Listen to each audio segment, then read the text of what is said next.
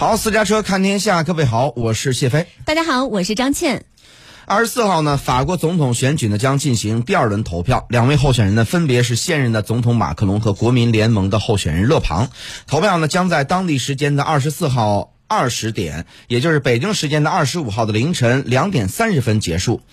投票结束之后呢，法国媒体预计呢会第一时间公布相关的出口民调的结果。二十三号呢，法国海外省已经率先启动了投票工作，而法国本土的投票从当地时间的二十四号早上八点开始。根据最新一期的民调显示，马克龙的支持率呢在百分之五十三到百分之五十五点五之间，勒庞的支持率在百分之四十四点五至百分之四十七之间。在选前最后一个拉票日，代表中间派的现任总统马克龙向连任目标发起冲。冲击，与对手极右翼政党国民联盟候选人玛丽兰呃玛丽娜勒庞展开对攻。欧盟欧美的媒体认为，虽然最新民调显示马克龙的领先优势拉大，但鹿死谁手仍面临不确定性。还有分析认为，不论谁当选总统，法国都将面临大规模的游行抗议活动。走进今天的非常关注，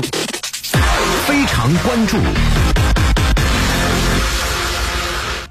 伊普索研究院民调部的部长呃楚姆施泰格表示呢，在第一轮投票之后呢，民调结果显示马克龙呢大概是有六或者是七个百分点，有时呢甚至会有八个百分点的优势。那么在竞选过程当中呢，我们看到这个差距正在拉大。为什么呢？因为第二轮真正关键的是左翼选民的选择，他们选择了得到大约百分之二十二选票的梅朗雄。那么在第一轮投票当中呢，第三位的不屈法国党的候选人梅朗雄获得了百分之二十一点九五的。选票，他的选民不少是年轻人。那么这些选票将何去何从呢？也将决定谁能当选现任的法国总统。不过呢，很多媒体认为，大选第一轮的投票当中呢，不投票的比率是百分之二十六点三一，投空白票的比率是百分之一点五一。那么这加起来百分之二十七点八二的弃票率呢，很可能为第二轮的投票带来很大的变数。法国中间派党的全国劳动和经济代表莫兰表示，有人呢并不想进行选择，既不想选择马克龙，也不想选择勒庞。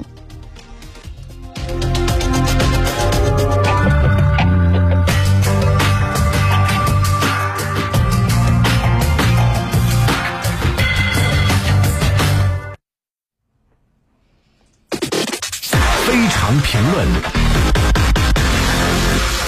好，走进今天的非常评论。谢飞，我们看到法国总统大选呢，今天将进行一个马勒对决。那么，欧美媒体呢也在表示说，鹿死谁手呢？其实目前是仍然面临很多的不确定性。那对此你是有怎样的观察呢？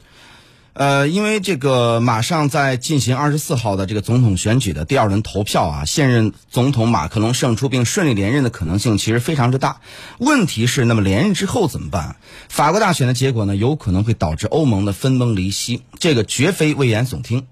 法国总统大选的十号首轮投票，中间派的马克龙以百分之二十七点八五的选票啊领先极右派的勒庞百分之二十三点一五，极左派的梅朗雄呢也获得百分之二十二，代表传统的社会党和共和党被大幅的压缩。那么极右和极左的共同点呢都是仇恨啊，对法国现有的体制不满。极右动员群众基础呢是族群种族，极左呢是以阶级对立为诉求。那么这次选举呢，得票率啊，这个反映出左右两大大主流政党全部弱化，这是世界的一个趋势。但是呢，在法国特别严重了。那么这次呢，极左和极右兴起呢，政治会比较的不稳定。法国外交的这个战略设计呢，是欧洲事务方面呢是对标德国，在全球事务上对标英美，自认为是世界重要的角色，核武大国，与美国结盟呢，但是。不盲从啊，所以呢，在俄乌的这个冲突当中，一直是致力于争夺话语权来居中斡旋。他表示呢，法兰西殖民帝国呢虽然是瓦解，但是呢，法国仍然拥有全球最大的专属经济区啊，多达一千一百六十九万平方公里。法国自认呢是曾经辉煌，但是现在有点衰败，被英美压得有点喘不过气来。那么德国也比法国强大，所以呢，法国急需被人肯定，重返大国行列。所有的外交政策啊，都是全球战略。那么马克龙呢是传统的精英派，上台时呢啊提出这个欧洲大蓝图，认为欧洲一定要整合，尤其是国防整合，才能立足世界。他主张呢要和美国之间保持独立，尤其是从啊美国前总统特朗普上台之后就是如此。所以呢，这个美国提出印太战略之后，法国也提出了这个印太战略，强调自己呢是唯一的在印太地区有领土、有驻军的欧洲国家。派军舰航行到南中国海啊，一直到台湾海峡等地。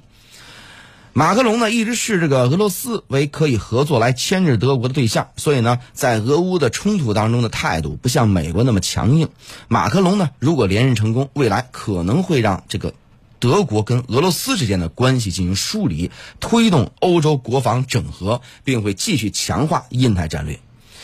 那么实际上呢，从二零一二年啊以来的三次的总统的大选的民调来看，法国国内的政治版图呢已经有了这种翻天覆地的变化。那么法国的极左啊极右两派的意识形态的空洞化，以及人民对内政的失望，所以导致马克龙上台一年就爆发黄背心运动。啊，对于这个欧洲的安全发展，由于欧盟的成立，大多数欧洲国家取消了这个兵役制度。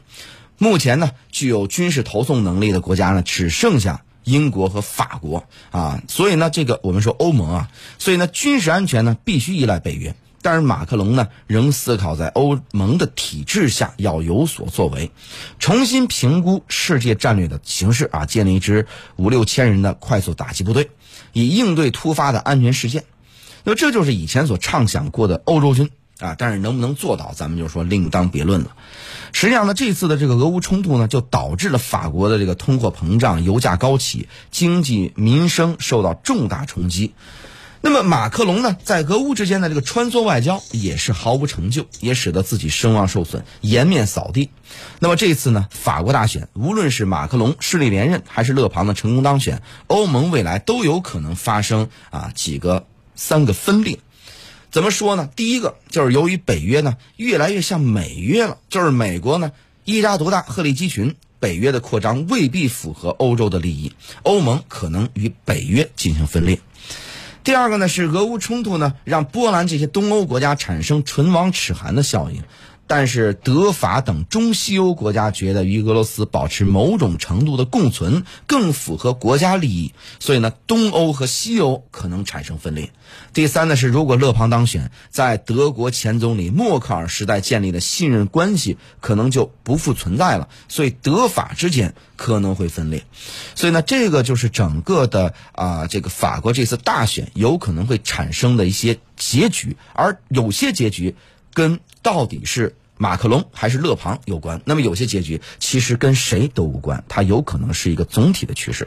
嗯，好的，感谢谢飞。然后。呃，其实呢，我们也看到很多国外媒体也是对这一场的法国总统大选呢，也是也是进行了相关的报道。我们先来看一下法国 B F M 电视台二十二号报道显示呢，马克龙当天在法国南部菲亚克举行了最后一次的竞选集会。他表示呢，四月二十四号将会是一场全民公投，决定我们是否忠于历史。他说：“我想和你们站在一起参与这场公投，表态呢支持欧洲，或者是独善其身。”马克龙警告称，如如果让勒庞代表的极右翼阵营。上台执政只会制造更多的仇恨，令社会更加的分化。同时呢，他还批评勒庞提出的建立各国的欧洲主张，意味着欧盟将会走向终结。另外呢，勒庞二十二号则是前往法国北部的叫做埃塔普勒进行拉票。他是以选择法国还是马克龙为口号来批评马克龙的治理，令国民的生活负担加重。同时呢，他还指责马克龙的退休金改革不公正。勒庞表示呢，法国已经经历了五年的混乱，现在是时候。重拾社会稳定。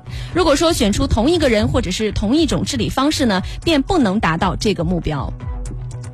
我们继续来刷新一下英国广播公司 BBC 二十二二十三号的分析表示呢，对于马克龙和勒庞来说呢，最大的不确定性是大量的法国选民将投空白票，甚至是根本不投票。民调显示，第二轮的投票率呢，可能是来自于一九六九年以来的最低水平。BBC 援引巴黎市郊的一名选民的话说：“他说我会投空白票，因为去投票呢是我的公民的责任，但是我同时要表达我对现制度的不满。”路透社则认为呢，右翼选民的决定呢，对于选举结果至关重要。根据首轮的投票结果，极右翼党派的候选人梅朗雄赢得了七百七十一万张的选票，绿党和社会党及其他的这个中左翼和极右翼的候选人所所得的票数合计呢，也有将近三百五十万票。这就意味着首轮的投票当中，选择中左翼和极右翼的选民数量超过了一千一百万，高于马克龙和勒庞各自在首轮投票中的得票数。因为马克龙是九百七十八万票，勒庞目前是八百一十三万票。好，继续我们来看一下，对于选举结果呢，路透社表示，如果马克龙获胜，他将面临着艰难的第二个任期，民众呢可能不会给马克龙宽限期，并且在短期内举行示威活动，抗议他继续推行包括养老金在内的轻商改革计划。那如果说勒庞获胜的话呢，法国国内和国际政策将会发生根本性的变化，街头抗议呢也可能会立即开始。那此外呢，在法国政治的制度之下呢，勒庞的极右立场呢可能会导致其及后续团结其他党派组建政府面临新的挑战。